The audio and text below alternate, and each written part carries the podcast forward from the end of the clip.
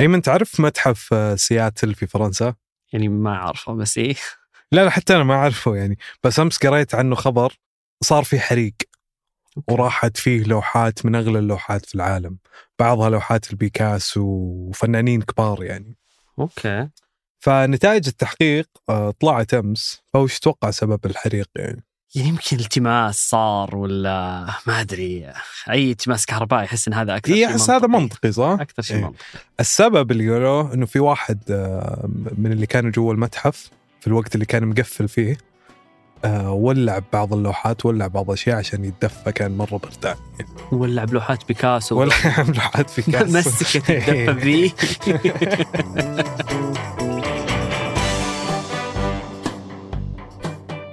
هذا بودكاست الفجر من ثمانية. بودكاست فجر كل يوم نسرد لكم فيه سياق الأخبار اللي تهمكم. معكم أنا مشاري الحمود. وأنا ايمن الحمادي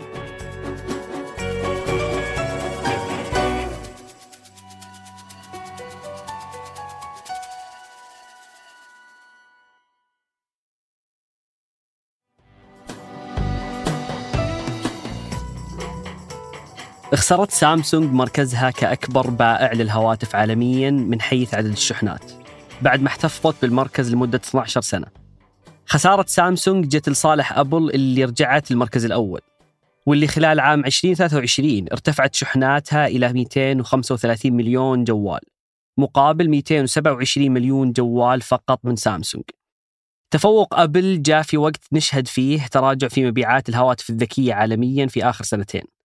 لكن في أكتوبر من 2023 عشنا انتعاش لمبيعات الهواتف الذكية بعد 27 شهر من تراجع المبيعات عالميا. وقادت الأسواق الناشئة في الشرق الأوسط وأفريقيا ارتفاع المبيعات عالميا. وأيضا في أسباب أخرى لانتعاش المبيعات عالميا مثل بداية موسم الأعياد في الهند وعودة شركة هواوي لسوقها الأهم السوق الصيني.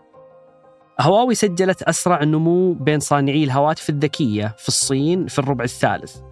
بعد إطلاقها هاتفها الذكي ميت 60 برو في سبتمبر واللي كان في ميزات مهمة مثل ال 5G وهي ميزة كانت محرومة منها هواوي بسبب العقوبات الأمريكية. هواوي باعت مليون هاتف من الجوال هذا كطلبات مسبقة في خمس أيام فقط في الصين. بالتأكيد كان انطلاق سلسلة آيفون 15 في أواخر سبتمبر سبب مهم في تعزيز مبيعات الهواتف الذكية. تفوق أبل جاي من عدة أسباب مثل تغير سياسات البيع ومثل عروض استبدال الأجهزة أو التمويل دون فوائد. وكانت أبل أطلقت داخل أمريكا خدمة اشتر الآن وادفع لاحقا Apple Pay Later. الخدمة اللي تسمح للمستخدمين بتقسيم ثمن المشتريات إلى أربع دفعات على ستة أسابيع من دون فوائد أو رسوم. وأيضا يعتبر الربع الأخير من السنة المزدحم بالعطلات أفضل توقيت بيع لأبل. وهو الربع اللي أطلقت فيه آيفونها الجديد 15 أما المراكز الثلاث الأخيرة توزعت بين الشركات الصينية. فشركة شاومي جت في المركز الثالث ب 146 هاتف. ورغم أن شاومي تحاول التركيز على عدة قطاعات بنفس الوقت وهذا يمكن خلاها تتشتت شوي. فهي حاليا قاعدة تشتغل على إطلاق نظامها الجديد HyperOS وهو نظام مبني على أندرويد مبني للهواتف والتلفزيونات الذكية والأجهزة المنزلية. ودخلت كمان في قطاع السيارات الكهربائية وحطت هدف أنها تكون من أكبر خمس شركات مصنعة في العالم بعد 15 إلى 20 سنة. وفي المركز الرابع جت شركة أوبو ب 104 هواتف. وشركة أوبو هي رقم واحد في السوق الصيني وهذا سبب تفوقها عالميا. ويرجع أحد الأسباب لزيادة مبيعاتها في إطلاقها نموذج الهواتف الذكية القابلة للطي. بحيث أن مبيعات هاتفها Find N2 ساهم في تعزيز مركزها في الصين. ممكن هي تأخرت في دخولها لمنطقتنا ودخلت منطقة الشرق الأوسط في عام 2015 وموجودة حاليا في أكثر من 13 سوق في المنطقة لكنها لا زالت تعتبر الصين سوقها الأهم والأكبر. وفي المركز الخامس جت الشركة الصينية Transsion ممكن ما تكون معروفة لنا بشكل كبير وهي شركة قابضة تحتها عدة علامات تجارية مثل Infinix و Tecno. وغالبا تركز على أسواق مثل السوق المحلي الصيني أو الهندي وكمان أفريقيا. وهي كانت أكبر شركة مصنعة للهواتف الذكية من حيث المبيعات في أفريقيا في عام 2017 عموما إحنا نشهد حالة من تشبع الأسواق بالهواتف الذكية. عشان كذا اتجهت الشركات الكبرى إلى أسواق زي الهند وأفريقيا. فجوجل مثلا أطلقت جوالها JioPhone Next بالتعاون مع شركة Jio الهندية. الجوال بقيمة 50 دولار. والهدف هو جذب 450 مليون مستخدم ما عندهم هواتف ذكية. ولنفس الهدف والسبب في إبريل 2023 زار الرئيس التنفيذي لأبل تيم كوك الهند. وافتتح متجرين تابعين للشركة والتقى رئيس الوزراء الهندي. آيفونك المقبل قد يكون صناعة هندية. فشركة أبل تخطط لبناء المزيد من المصانع في الهند ومنحها دورا إنتاجيا أكبر كان يقتصر في السابق على الصين. شركة فوكسكون الهند صارت ذات ثقل بالنسبة لأبل بعد تشبع السوق الصيني. والهند مهمة لأبل في اتجاهين كمبيعات الهواتف وأيضا كمصانع سلاسل توريد لذلك ممكن الهند تأخذ مكان الصين في الاتجاهين. والسوق الهندي هو أكبر سوق ما اخترقته أبل لحد الآن. أبل قاعدة تدخل السوق الهندي بنموذج يناسب الطبقة المتوسطة الهندية. كمثال تسمح للعملاء بالدفع على أقساط أو منحهم خصومات لشراء نسخ أقدم من الآيفون ختاما يبقى السوق الهندي والأفريقي أسواق ما تشبعت الآن وهذا اللي يدفع شركات زي أبل وجوجل ومايكروسوفت وحتى متجر أمازون وغيرهم من الشركات التقنية للحصول على حصة سوقية وضمان نمو أعمالهم.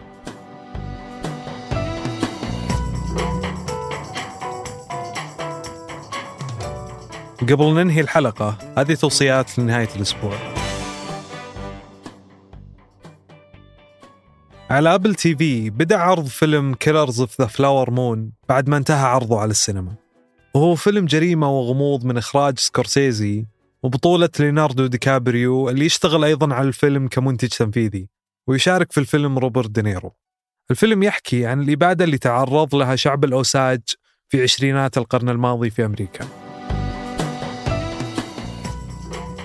وش قصة 3.75 ريال سعودي المرتبطة بالدولار؟ في حلقة جديدة من بودكاست جادي يشرح محمد الجابر وهادي فقيهي قصة سعر صرف الريال السعودي مقابل الدولار بما يعادل 3.75 ريال لكل دولار. كما ننصح بقراءة كتاب رحلة نحو الصدارة كيف أصبح الخليج العربي مركزا عالميا للبتروكيماويات؟ للمؤلف الدكتور عبد الوهاب السعدون. يستعرض المؤلف قصة التنمية في الخليج العربي يستند فيها إلى رواية قصص التحول في السعودية وبقية دول الخليج.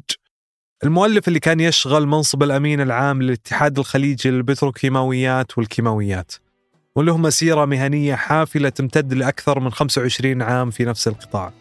لذلك الكتاب يعتبر مرجع مهم لأي شخص مهتم في هذا القطاع في الخليج.